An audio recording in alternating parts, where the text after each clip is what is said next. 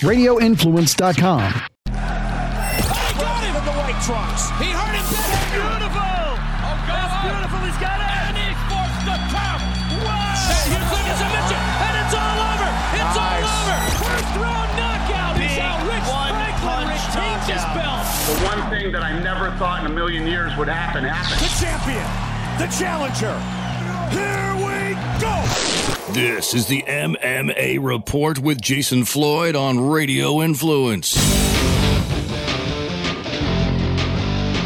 It is time for another edition of the MMA Report podcast. I am Jason Floyd, and this is the interview edition of the show. It is January 30th, 2023. Do apologize for not getting the show out yesterday, which I typically do like try to get the interview edition of the podcast out on Sundays. But uh, just uh, full disclosure is uh, Sunday was just a nice, relaxing day for me uh, after hanging out with friends all day Saturday. So, you know what, Sunday, I'm just going to kind of hang on the couch, watch a little TV, watch a little football. And, uh, but so I am here to break this one down for you. So, as I mentioned, interview edition of the show got four interviews for you. You're going to hear from a man who's going to be a part of the PFL Challenger Series come up here uh, in two weeks from now. Anthony Romero, of course, you remember you saw Anthony there on Dana White's Contender Series a couple years ago. Now he's got this opportunity in PFL as he takes on Tony Caruso. So I talked to the lightweight fighter about this matchup. Then you're going to hear the conversation I had with Israel Silva. He is the wrestling coach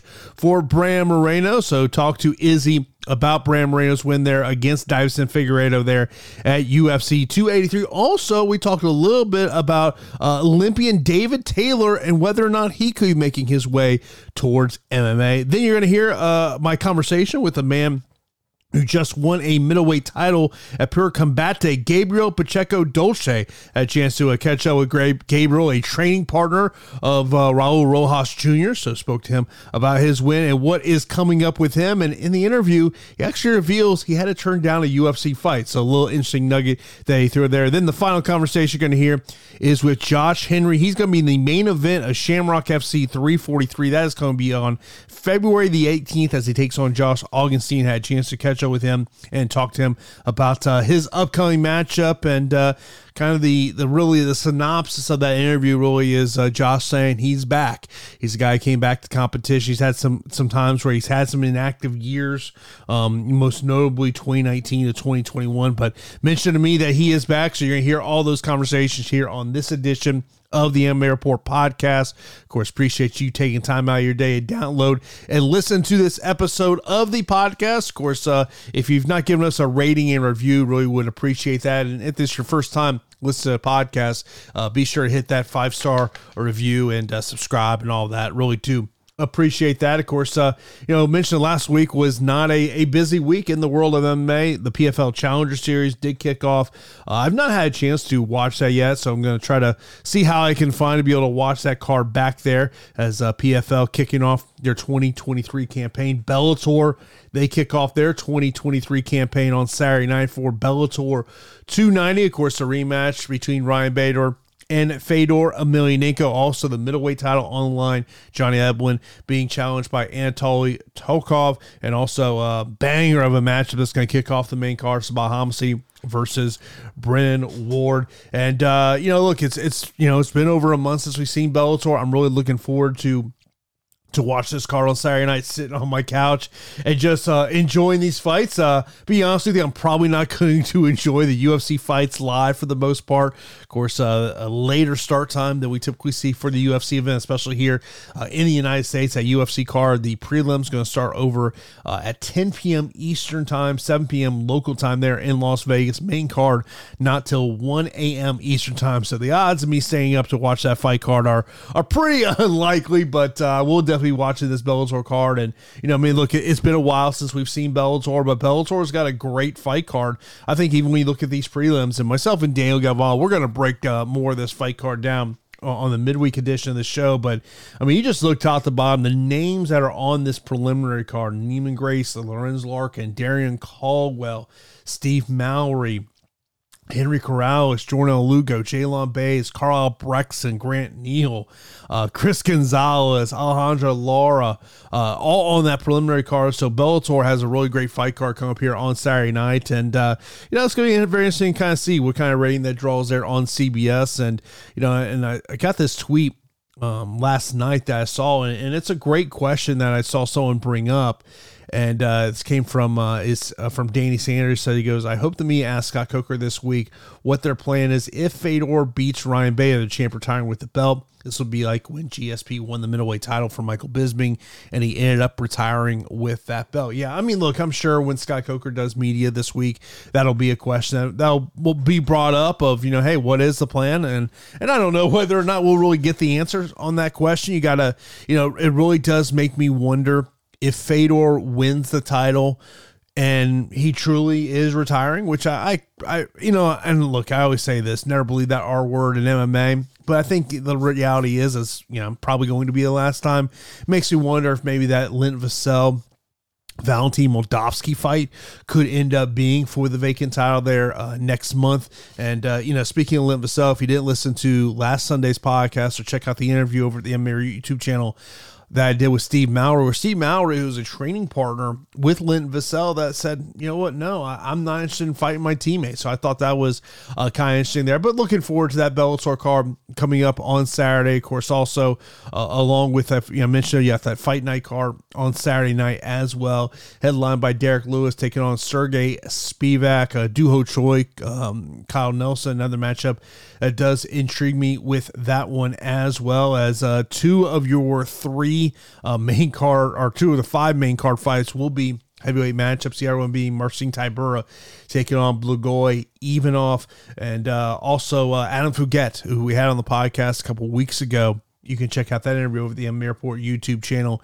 Uh, he is on this fight card. You know, this is a fight card that was initially supposed to take place over uh, in Seoul, South Korea. For whatever reason, did not take place. I don't think I've really I haven't seen a reason why maybe that, that fight card uh, ultimately did not take place in Seoul. But um, that really because this is the the road to the UFC, so that's why the fight card is on later here in the United States uh, than typically. And, uh, you know, it'd be interesting to see how many East Coast viewers uh, of MMA will stay up till you know, three, three thirty, four o'clock in the morning, um, you know, to watch this fight card. But I'll watch it after the fact. You know, I might catch some of the, the prelims live, you know, after the after the Bellator fight card is over. But uh, in terms of that main card, the the odds of me staying up that late to watch the UFC live is probably it's just I would probably say less than ten percent. So, uh, but you know, it'd be you know it'd be nice to have some MMA back in our life. It was nice to have a weekend where really didn't have MMA and I could kind of go enjoy uh, enjoy life. I mean, you know sometimes we gotta do that. We gotta enjoy life, you know, uh, hanging out with some friends, and then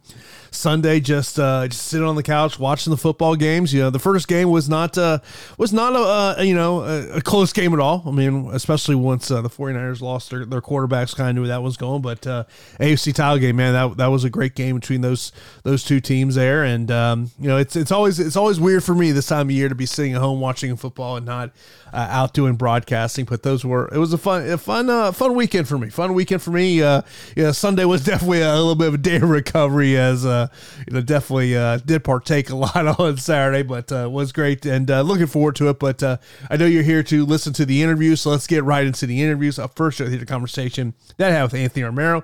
Then it'll be Israel Silva. Then it'll be Gabriel Pacheco Dolce, and the final conversation you're going to hear is with Josh Henry. Joining me now here on the MMA Report is a man that's going to be a part of the PFL Challenger Series coming up here on February the 17th. Anthony Romero. Anthony, as always, man, uh, appreciate time. It has been some time. It's going to be 10 months by the time uh, you step inside competition here uh, since we saw you there in Fury. So, what's been going on, man? Just the same old, just training, um, just the same schedule. I don't know. It's uh, uh people have asked me before, oh, why'd you take so long? Did you get hurt? Uh, you just need a break. Like I don't need a break at all. Like I'm 25 years old. Um, I feel like I, I feel like I'm in my prime. I'm not there yet, um, but I feel like the best I've been for a long time, and uh, just wanted a good opportunity. So and now I have it. So how far away do you think you are from your prime?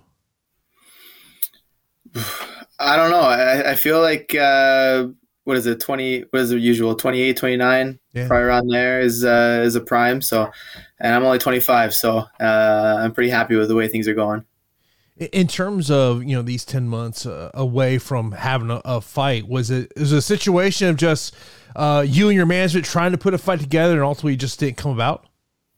yeah it, there wasn't really any opportunities to get to that next level um, so just pay, playing the waiting game and and seeing what pops up of course the ufc is somewhere i've said i've always wanted to go uh, never came together for whatever reasons. Um, and then uh, of course there's bellator pfl and pfl just it, it sticks out to me. They're doing really uh, really great things. They're treating the fighters great and that's somewhere where i want to be a part of so. Obviously, it's a tremendous opportunity with what this could lead to.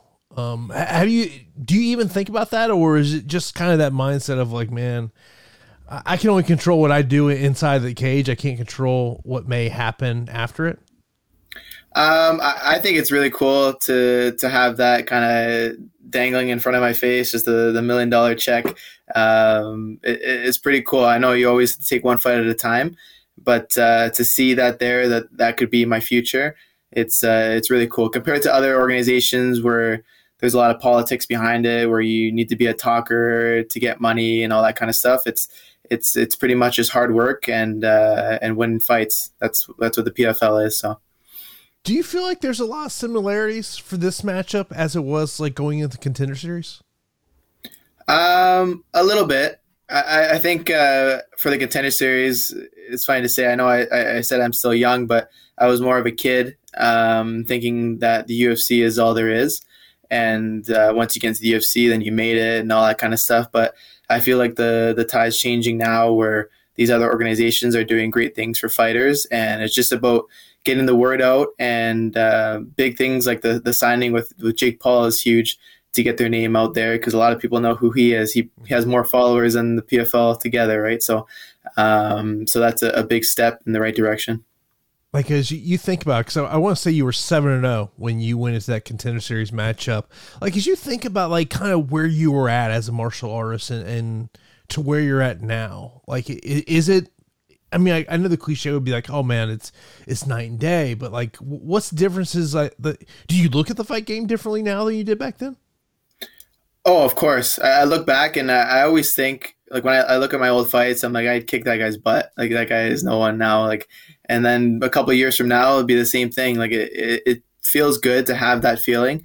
Uh, whereas if you look back and you're like, oh yeah, I still do that move and it, it still works, all that kind of stuff. Like a lot of that stuff from that fight doesn't even work anymore in the training room. All my training partners catch on. Um, so it, it's pretty cool to see how much I've excelled since then. Do you go back and and like when you're like like you know you know obviously with this matchup against Tony like are you going back and watching your own film and, and doing that self evaluation and say okay this is what Tony's seeing and, and this is what Tony's thinking Um, not really. I, I just focus on what I what I need to do better at. Um, my own skills, all that kind of stuff. Like if you look at someone's old fights, like you get a, an idea, but you never really know what's going to happen in the fight, what their game plan is. Uh, it could be just to stand up um, the whole fight. So I, I don't really know, just to prepare for everything. what has your focus been for this training camp just to be it sounds funny just to be the best i can be uh, be the best grappler i can be best striker i can be uh, i've been doing a lot of me- mental preparation for this um, because it's a big goal of mine to become uh, part of a, a big organization like this and uh, just having little keywords affirmations to push me through the tough days the easy days uh, and, and there are there are easy days where you uh, easy days is like uh, a day where you're just kicking everyone's butt and sparring because you're just on fire. And then there's the next day you go back and everyone's kicking your butt. Um, so it's just uh, waves here and there. So, um, but I, I feel like I'm in the right place at the right time right now, and uh, I'm just excited. So. The mental side of that is that something that you really didn't pay a lot of attention to before Not really. Um, not really. I, I think since my my loss that I've had, uh, I'm very thankful for that because um, a lot of it was just keeping my record, just winning, um, and that's not what a lot of people want to see. A lot of people want to see performance.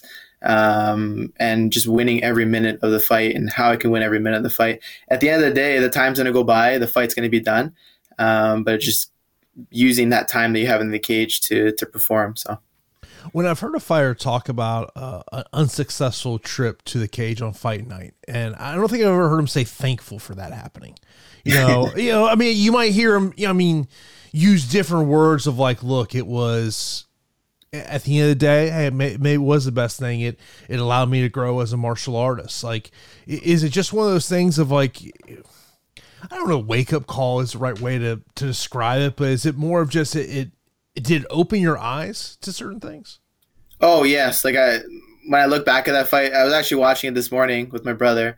Uh, we were looking at it, and I was like, at that time, I, I felt like I was really good and all that kind of stuff, and I'm this undefeated fighter uh, people are expecting big things from me. Um, articles coming out, oh, this guy steps away from the UFC, all this kind of stuff, and um, it's just tough because you just want to win. You want to be mm-hmm. undefeated, right? Um, but uh, you also have to perform in this game, and um, and that's what I'm doing now. Especially like for my last fight, I feel like I've I've proven that that next step that I can finish fights uh, in a blink of an eye. So. Tony Caruso, just like yourself, has a great record, eight and one in his career. Um, as you've you know evaluated Tony, what what sticks out to you the most about what what you see that he does well? Uh, he looks like a grinder. He's uh, he's pretty strong everywhere. He's a well-rounded fighter.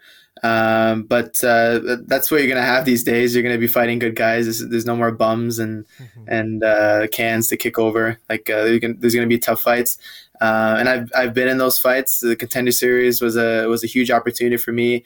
Um, I was successful and unsuccessful on the same night, um, but I, I, feel like I performed against a high level opponent, um, and uh, I'll do it again, and it'll be even better because I feel like I've grown so much since that fight. What do you see as ultimately your key to victory?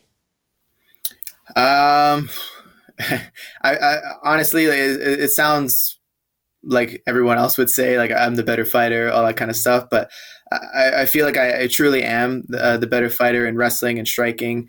Um, wherever the fight goes, I feel like I'm I'm prepared to to, to protect myself and and um, I, I, feel like the, the finish will be there. Um, but uh, just just being strong the whole fight and winning every minute is uh, is my goal you know when I when I mentioned about you know kind of the similarities with the contender, contender series, I'm kind of thinking about is like, you know, you, you got to go out and make a statement to to potentially you know find maybe find your way into a tournament here in, in 2023. And when I was looking at the fight card, I believe you're the second of the four fights. Like, do you, yeah. do you do you look at that as an advantage, a, a disadvantage? Would you know how, how do you look at that? Um, it's pretty normal to me. It's pretty cool because recently I've been like main event and had to wait a long time. Uh, so I'm I'm ready to, to get it on, and um, I think I was the same for the contender series as well. I was the second fight out, um, so it's not that big of a deal. We're gonna fight anyways, so uh, might as well just get it done and uh, and get close to that contract. Yeah, I want to say it was like last week the PFL announced this fight, maybe a week before that. Uh, but how long have you actually known about this? I've known about the opportunity for a while. I didn't know about my opponent uh, until recently.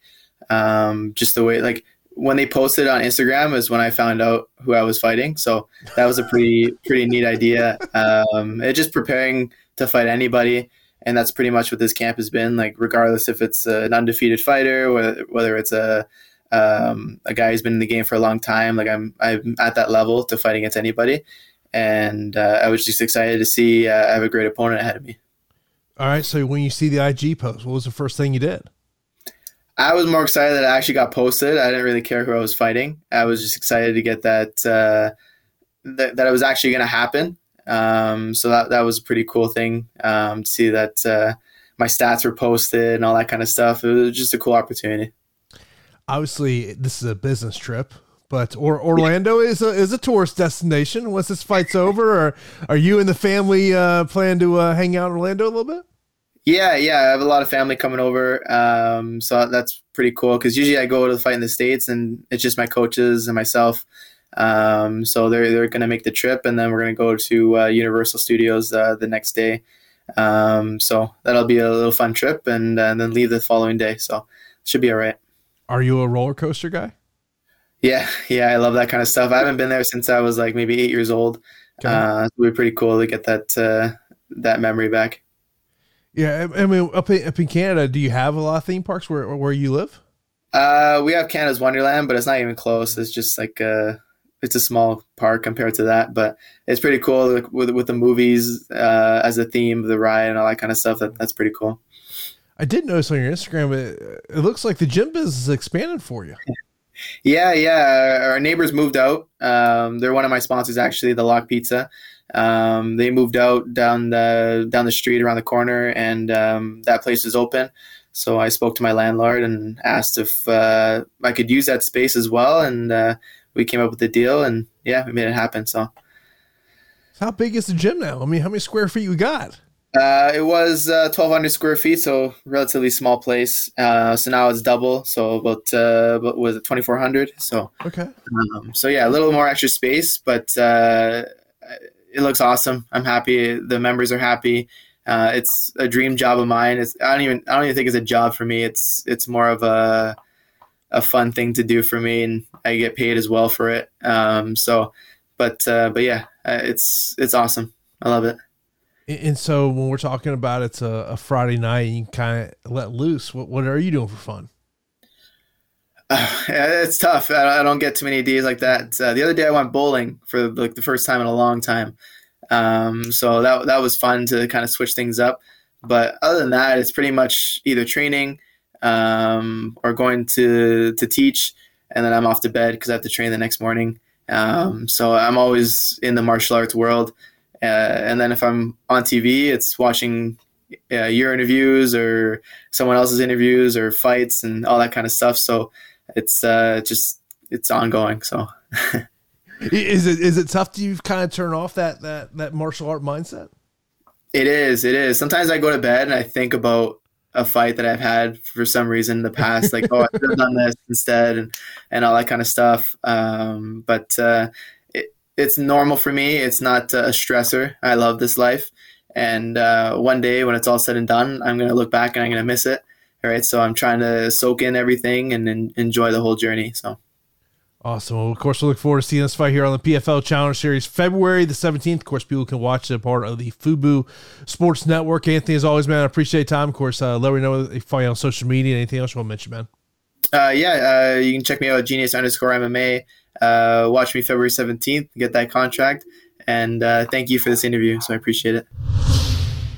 Joining me now here on the MMA Report is a man that you saw in the corner of Moreno this past weekend, UFC 283. It's his wrestling coach, Izzy Silva. Izzy, uh, appreciate the time. Uh, congratulations on the victory, uh, going out there and doing what you guys were able to do there. Uh, from from uh, how do you describe the uh, the experience in Rio last week?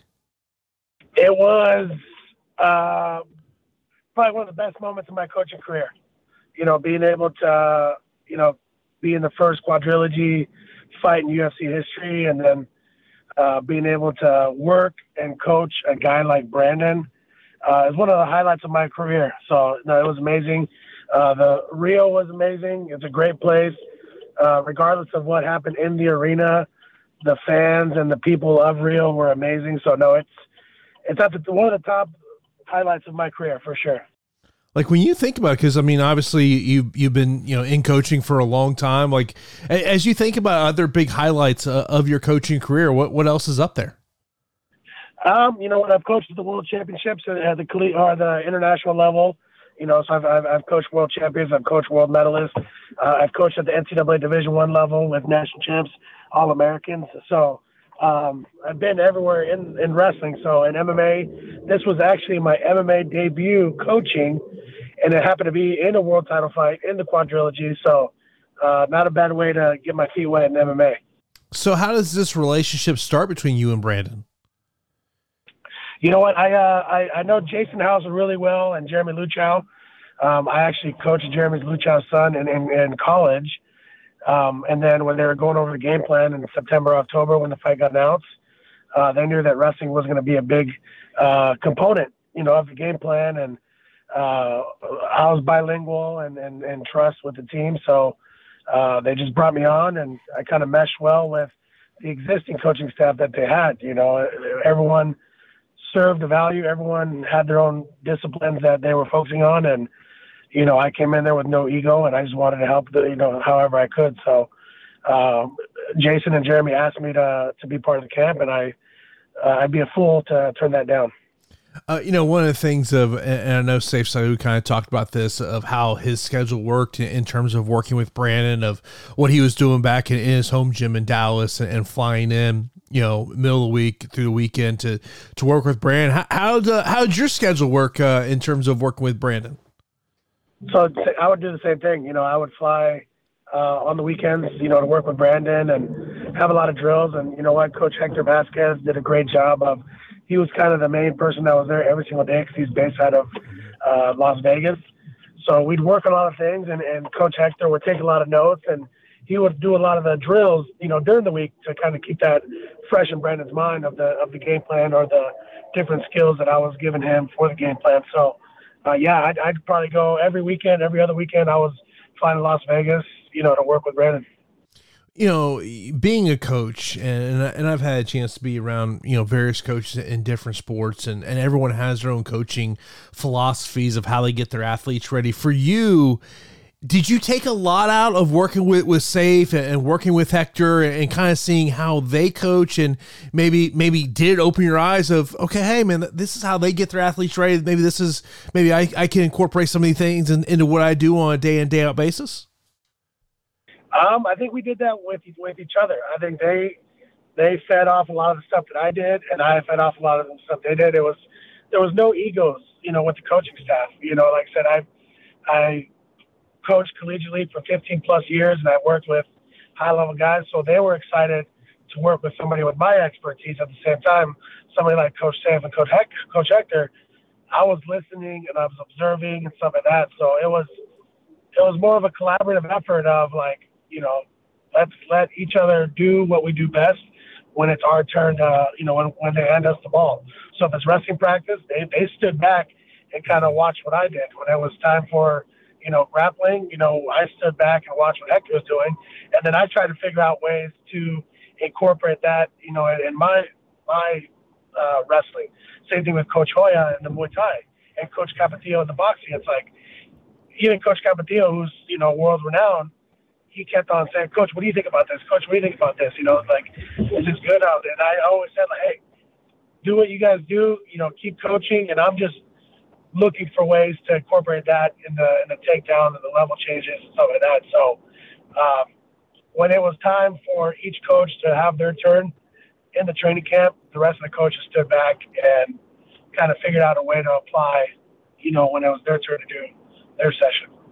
You know, I think heading into this matchup, I think a lot of people kind of thought that that wrestling was going to be potentially a, a big advantage for Brandon in this matchup. As you kind of looked at from a wrestling aspect, was there something about the matchup that that got you excited about the opportunities that were going to present themselves? Yeah, definitely. And you know, working with Brandon, Brandon is super technical, and, and he's got a wrestling a good wrestling base now. So I was it was easy to make small adjustments like I would do with you know some of my senior level athletes or Olympic athletes. It's like you're not trying to reinvent the wheel; it's just making small adjustments. So really, the game plan was Brandon knows how to get a takedown. Brandon knows how to defend a takedown, but really it was going to be the chain wrestling. You know, if Brandon goes for a takedown and doesn't get it, getting that second, third attempt to to go get that takedown and, and put a lot of pressure on Figueiredo and, and kind of wear his gas tank out. Same thing, we were okay if Deiveson took us down because we knew Brandon can get away. So if he took us down right away, we're going to pop right back up, and that's more energy that Deiveson was was exerting, and we're okay because Brandon's got a motor, you know, second to none. You know, speaking of so, Olympian, the, the, go ahead. The, sorry. So the really the game plan was to for and you saw in the fight to force as many positions and scrambles and exchanges as we could. You know what I mean? Because I don't think Deiveson wanted that. You know, he wanted to have the big moments and then kind of mm-hmm. wait and pick and choose the spots. And we wanted to create as many grappling and wrestling exchanges as we could. You know, you speak about uh, Olympians, and I know you, you um, Iridium was t- telling me about how you work with David Taylor. When, when you when you see how David's mindset is as he's getting ready for a, an Olympic run or in the Olympics, is it very similar to that the, the mindset that Brandon has? Absolutely, absolutely. I think uh, David and Brandon are very similar in that they are true professionals their whole life revolves around preparation. Their whole life revolves around uh, their training plan and their lifestyle in order to get the results that they want and that, that they deserve. So yeah, David's a, a family man. Uh, Brandon's a big family man, as he you know he, he speaks about it all the time. And everything that they do, they live great lifestyles. Uh, they stick to their training plan. They rely on their their coaches and the people around them to help to guide them. So yeah, they're both professionals in, in all aspects of the work you know, there's there's this chatter that I'm hearing that David could go down that MMA route. Is that something that he has uh, had a conversation with you about? Um, I think David is wants a challenge. You know, so if he does go the MMA route, like I said, he's he's accomplished everything that you can in the sport of wrestling. He's won at every single level, from the youth level to the high school to the collegiate to the world level. He's done it all. You know, so David's a guy. It's like he doesn't want to just be stagnant. He's ready for the next challenge. So I think if he does want to transition to MMA, I think sky's the limit for him as well, just because he expects to win, expects success. You, you mentioned about this is the first time that you've cornered a fighter. So uh, now now that you, you you've cornered Brand, has the, has the phone been ringing of now guys saying, "Hey, if it was working for Brand, I got I got to work with this guy." Um, no, not really. You know, I mean, I I I, I want to stay kind of loyal to Brandon. You know, and I have kids of my own. You know that that wrestle that I kind of stepped away from the coaching collegiately to spend more time with my kids. So um, if it makes sense that it doesn't take away from my family and my own kids, you know, then I'll explore those options. But right now, uh, I'm committed to Brandon, you know, and helping him uh, defend the belt as many times as he wants to. Um, because I love the guy. I mean, the, what everything that he represents. Uh, myself being from Mexico and what he, you know, the the hope and and how he inspires people. That's what I want to be a part of. So, if it makes sense with my time with my timeline and and my family, then I'll explore those things. Or if you know Jason House calls me in and he wants me to work with somebody, then uh, those are the things that I'll pursue. But um, I'll take them day by day or, or opportunity by opportunity. Uh, one thing that Iridium was, was telling me about is the fact that you are the director of the Iridium Wrestling Camp Series, uh, which you work with college wrestlers. Uh, kind of how, how, was this more this come together because of of your your uh, relationship with Jeremy? Yeah, so Jeremy, that's how it all started initially. But really, uh, I don't know if you're familiar with the uh, college name, image, and likeness that mm-hmm. just passed a couple years ago. Yeah. So as soon as that passed, you know, Jason and Jeremy and I were like, hey, we want we want to be in the forefront of this. You know, we want to kind of build a feeder program of collegiate athletes that will transition to MMA uh, when they're done competing instead of trying to grab them after they've uh, they've graduated. So yeah, we went hard. We have 12 athletes right now that we we've signed that are on NIL deals, and what we do for them is you know, we try to make life a little bit easier for them where, you know, Jacob Parga is out there, you know, trying to get supplement deals or meal, meal plan deals or different things like that, or, or some other, you know, paid partnerships as well to help them kind of navigate through their college careers. Um, and then through that, we developed the Iridium Summer Camp Series where we have four camps uh, where we have MMA affiliates, you know, like uh, Factory X or Oyama's or uh, you know Syndicate and Couture's gym. Uh, so we develop high school and youth wrestling camps. You know that you know kids come and pay and they learn from our collegiate athletes. But and then that's in the morning and then that early afternoon, and then the evening we have them cross train with some of the coaches that work with the Iridium, you know, so they're learning. One, they're going to get paid to teach wrestling and give back, mm-hmm. but then they're going to kind of get their feet wet and start learning the fundamentals of uh, you know striking and other disciplines that you know we need in MMA. In terms of and final thing here, you mentioned about how Rio was was a great experience for you. Uh, outside of the fight aspect uh, of of last week, what what do what do you remember about being in Rio? You know what? What I remember about Rio and what I miss since we've been back is the team that we had around Brandon, mm-hmm. or the team that Brandon developed and has. You know, with the co- with Coach Safe, with Coach Hector, with Coach Hoya, with his training partners Marcelo Rojo and Macio Folin, uh, the camera guy. Like we really became a family. Like we all were there for each other. We're all there for Brandon.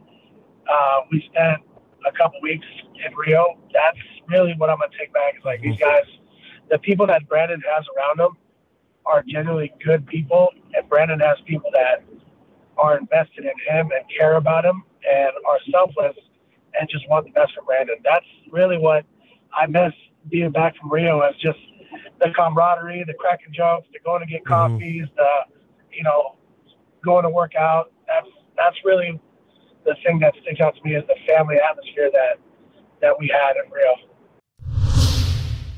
Joining me now here on the MMA Report is a man who became the middleweight champion at Pure Combate.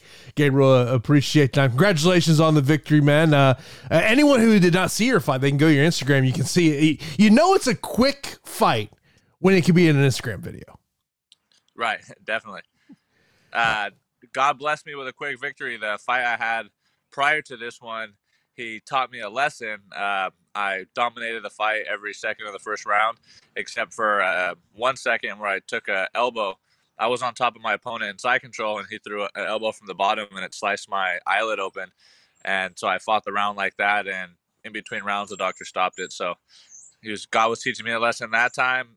Hopefully, I learned it, and then he blessed me with the flawless victory on the last one uh, a slick transition that you know from you know you're standing up having a nice little you know exchange of of exchange strikes and then you're able to, to lock in that rear naked choke. Was uh was that something like you visualized leading up to that matchup that you kind of thought that's how the victory could come? Uh, i practiced that exact sequence in the back in the locker room uh, but there's two ways that that sequence could have gone, and I practiced both of them. One leads into a Darce choke if he turns in one direction, and the other one leads into the rear naked.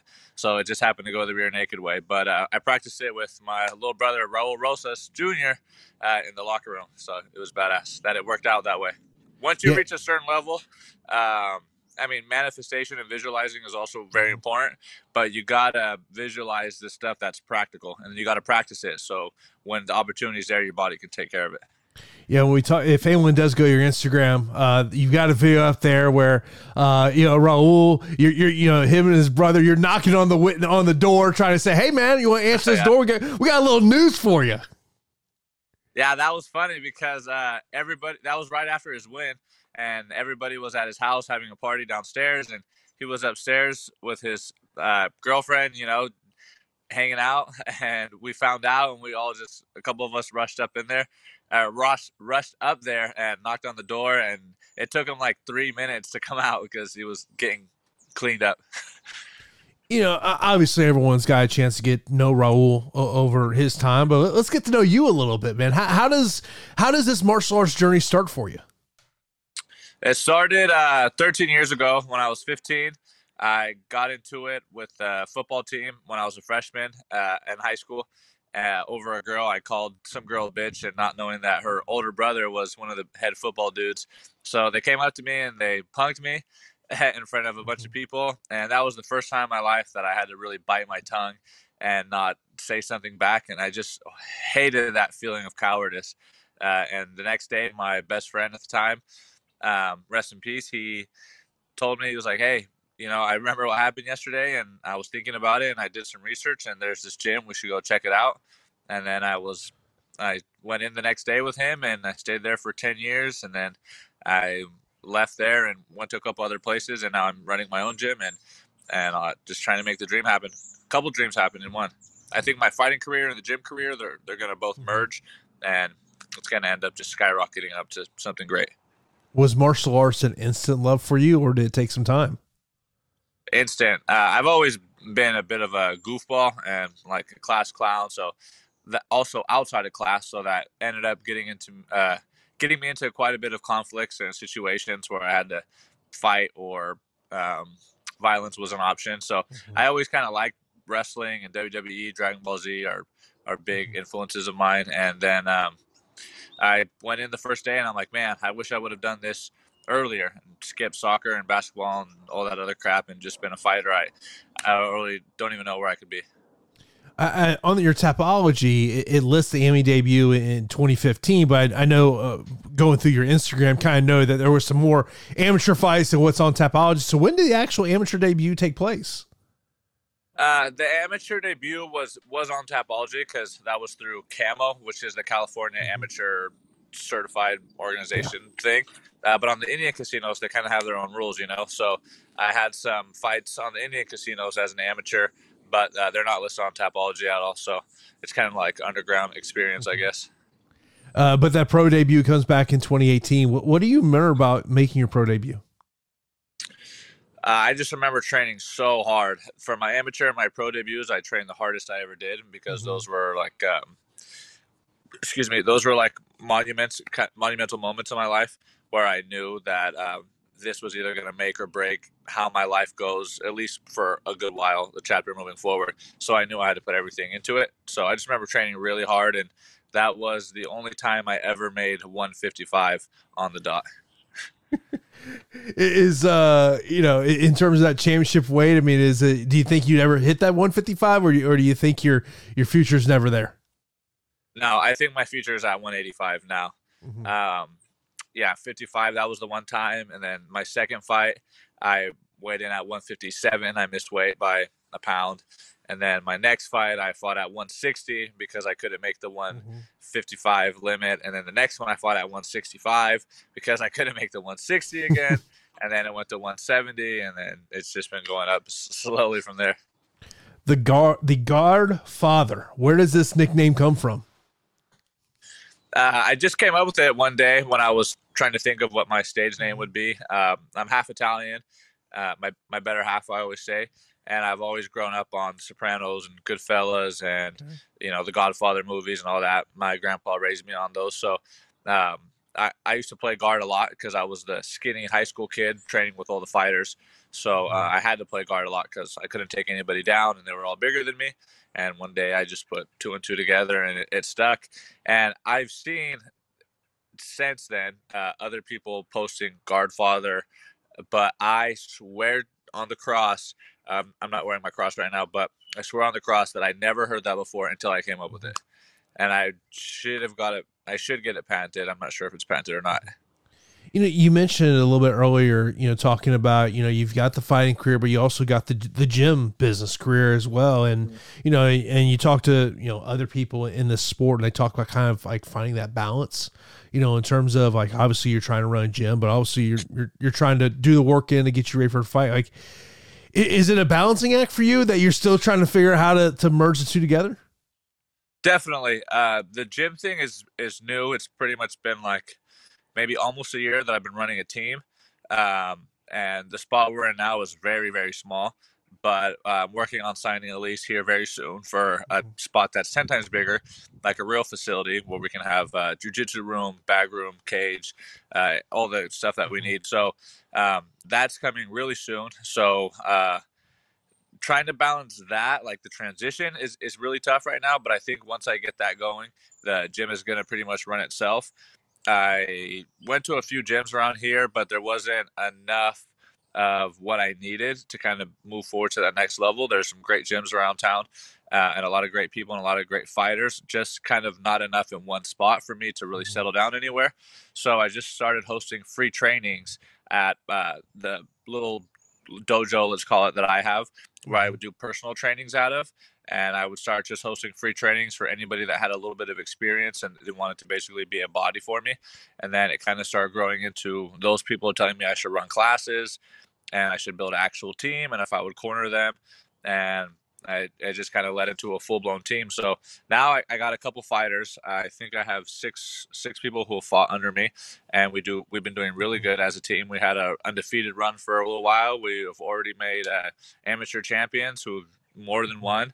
So it's it's going really good, and I just see uh, the GF Club really taking off, and uh, with Raul and Jesse, Jesse's help coming down and doing seminars, and when we move into the new gym, we'll be able to get other fighters who are willing to come down uh, with a bigger spot and do seminars. I think it's going to just our level and our presence in the MMA community as a team and a gym, along with um, me making it to the UFC and giving some shine on the gym and mm-hmm. you know Raul and Jesse if they also do the, do the same I think it's good we're gonna you're gonna hear about the GF club turning into a powerhouse in like the next five years. In terms of your goals as a fighter in 2023 uh, have you set any personal goals that you want to achieve this year? Um I, I need to get and will get into the UFC I if you would have asked me when I was 17 when I thought I'd be in the UFC I would have said 18 19 um, and then just life happened and getting involved with girls and doing the partying thing quite a bit uh, definitely held me back a lot. And COVID, the scamdemic, and all all that crap.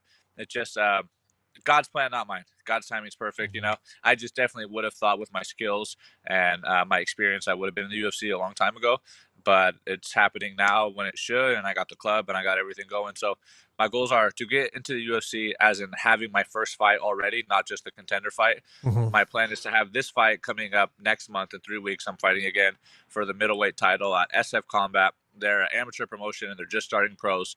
Uh, get that belt and th- that fight out of the way, and then I'll be seven and two. Um, and then I get the call to go in the UFC. I got offered to fight Gregory Rodrigues in the last card in Brazil, but it was the same night as the other fight I had, and I hadn't mm-hmm. been training that hard to make my UFC debut. To be honest, it was. I mean, was that a, a hard decision? Like, because I mean, obviously your goal was get, nah. or or or was it about being smart? Just about being smart. Um, this opportunity, it kind of just came. Uh, it wasn't like anything that I had mm-hmm. thought of or, or, envisioned, but I did get an opportunity to fight in front of Dana White and the Nelk Boys uh, like a year ago, but it was mm-hmm. on nine days' notice, and I was way out of shape, so I didn't take it. But that opportunity was a hard one because when I first signed with Iridium, I had texted uh, Jeremy and I said, "Hey, if you hear anything of the Nelk Boys doing a looking for a fight or looking to sponsor a fighter, they're going to be at an event. Put me on. Uh, it's, it's, my destiny. Blah blah blah. Mm-hmm. Uh, I'll make it happen. Leave the work to me. Just trust me." and they're like, yeah, okay, you know, we'll keep it in mind because I had watched them on a podcast talk about wanting to sponsor a fighter, and um, and then they hit me up with the opportunity, and I wasn't ready. I wasn't training hard, so mm-hmm. I I lost it. That I was bummed about. That was hard, but better to make my debut in front of Dana White the right way and not looking like some schmuck. Yeah, no, no. It's you know sometimes it, it can be hard when when the, that opportunity comes knocking. But uh, Gabriel, man, I really appreciate you coming to show. Good luck in that upcoming uh, title fight that you do have, and of course, uh, let me know anything find on social media. Anything else you want to mention, man? Uh, just anybody who's in the Northern California area, come check out the GF Club. We got some uh, really talented up and comers coming up. Uh, of course, we'll give you guys great work, and hopefully, we can exchange some knowledge. I want to shout out my Lord and Savior Jesus Christ, number one. Uh, without Him, you know, I wouldn't have the faith that I do that to do the things I do, and to trust in Him, and that everything's going to go well. And I, you know, I appreciate the salvation and the grace. God, number one, and uh, my family, supporters, right there, number two. And uh, shout out to my team. Joining me now here on the MMA Report, man, it's going to be in the main event of Shamrock FC 343, February the 18th. Josh, appreciate the time. Uh, as we're talking here, we're still a couple weeks out uh, from this fight. So, uh, are we starting to get to that point at camp that you're like, damn it, I'm ready for fight night to get here? Oh, yeah, absolutely. I'm ready for it. Just, I'm ready for that night. I'm ready to kick some ass, have a good time. Uh, of course, you've been doing this this thing for a long time. Uh, you know, looking at Tapology has the, the pro debut back in, in 2009. But uh, when did the love for martial arts start for you? Um, I started doing Taekwondo when I was five years old with my father.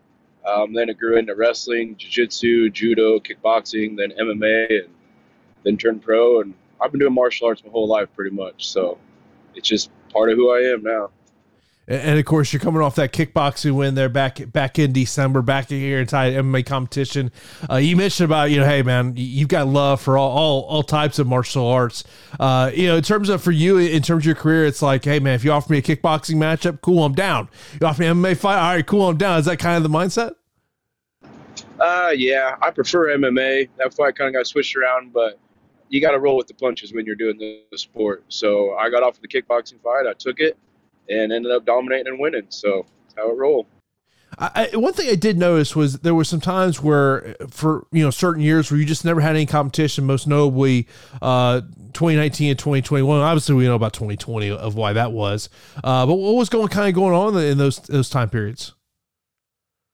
Uh, family. You know, I became a father. I had my second kid, and uh, just trying to balance life, being a dad, being a parent, then also trying to keep on competing. But life just kind of got in the way, so I had to take a step back from martial arts, take care of life, uh, get my family, everything taken care of there, and that's all going great, and super happy there. So I'm back in doing what I love, getting fighting and enjoying martial arts.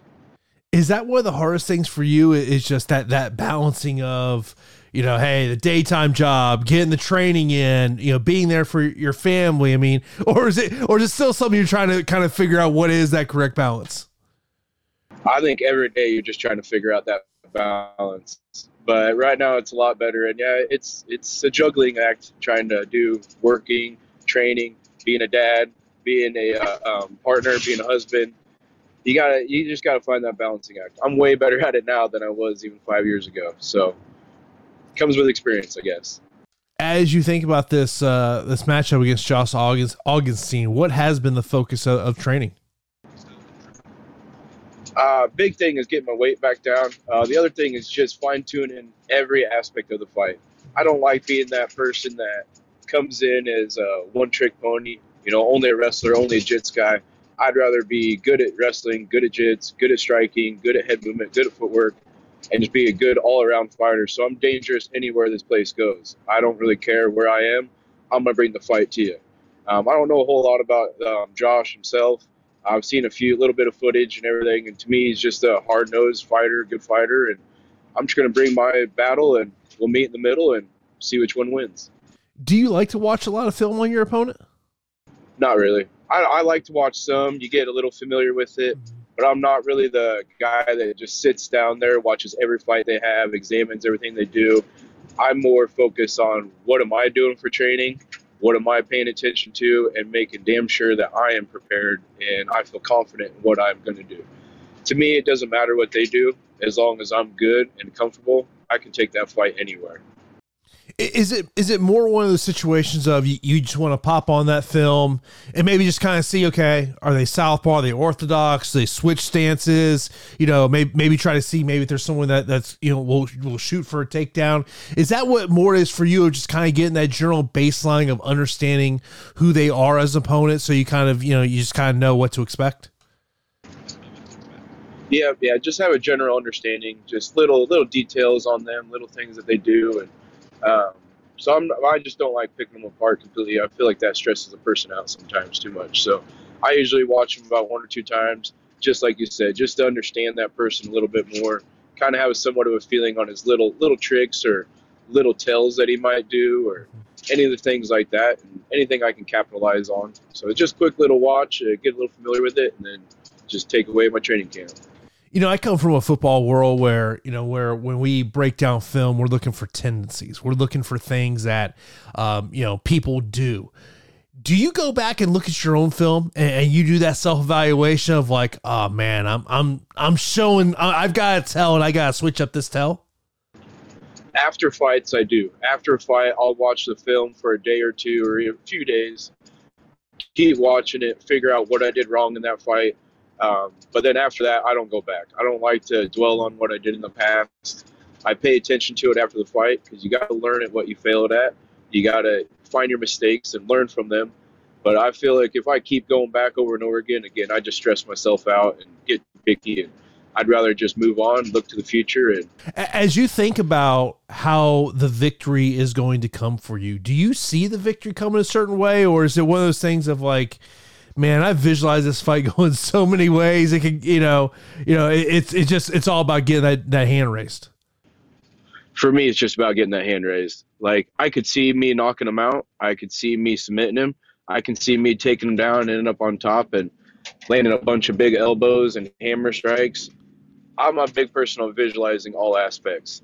I'm I like to just I want to be prepared no matter where I'm at. I don't like being specific.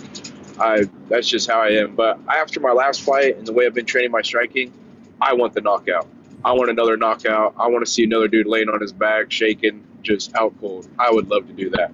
But again, I'll win no matter how I can. So obviously this being your, your first uh, fight here in 2023 in terms of uh, have you set some some personal goals for yourself uh, of what you want to accomplish this year uh, yes uh, as many fights as i can fit in this year keep growing as a mixed martial artist uh, trying to get to bigger shows bigger opportunities and keep growing with this sport i like you said earlier i've been out for a while this is my comeback i'm coming back to attack this world attack mma uh, try to uh, build a future for me and my family using fighting. And I'm just back. I got my love back. I got my passion back. I got the drive and the discipline.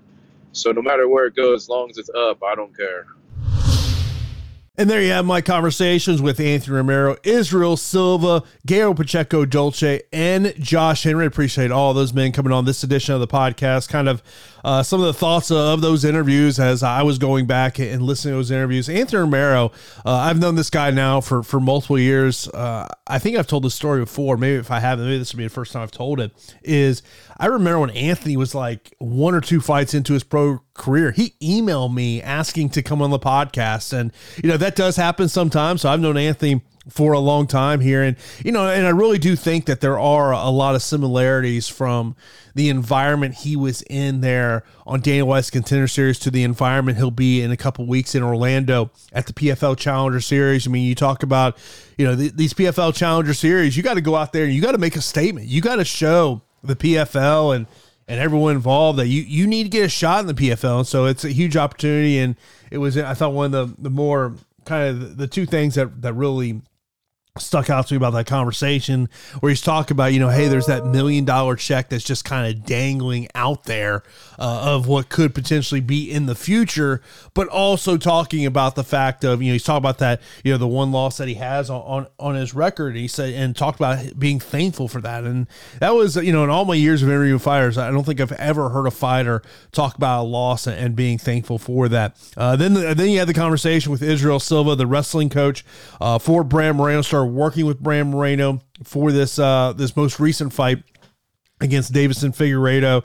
Um, and, you know, and, and, this being the, the first MMA fighter that he has worked with and interesting kind of see, does this lead to more with him? And, uh, you know, it was really interesting guys kind of hear him talking about the, you know, the comparison and contrasting the way Brandon Moreno's mindset works in comparison to the mindset uh, of David Taylor, the, the, you know, look, the Olympian who's looking for a second straight Olympic gold medal in Paris in 2024. And maybe we do see, uh, you know, I, think you, hear what Izzy said there, uh, makes me kind of believe that maybe we are going to see uh, David Taylor potentially at least flirt a little bit with mixed martial arts once uh, his uh, next uh, Olympic run is over.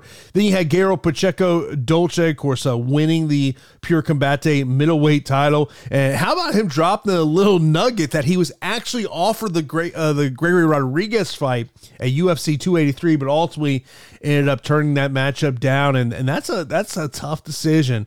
Uh, I've spoken to a lot of fighters that have you know get a short notice opportunity, and you know sometimes they, you know more times than not, I feel like a fighter says like they feel like they have to take the fight, even even if they know maybe it's not the best decision, but it's a UFC come calling. And then, of course, the final conversation here there with Josh Henry, who, uh, you know, coming up, uh, he's got that matchup in the main event of Shamrock FC 343, coming off that first round TKO in a kickboxing matchup back in December. Really, the big thing you take from that conversation is talking about you know that that that balance that he's trying to find in his life from family life, work life, and also uh, training life, getting ready. And mentioned he goes, "Hey, I'm back. I'm back," and he's ready to get back into the saddle there. So I appreciate all four of those men coming on this edition of the MMA Report podcast. Of course, uh, on the next uh, edition of the podcast, myself and Daniel Galvan we are going to preview this weekend's mixed martial arts action with the UFC event, also the Bellator event. Pro- we'll probably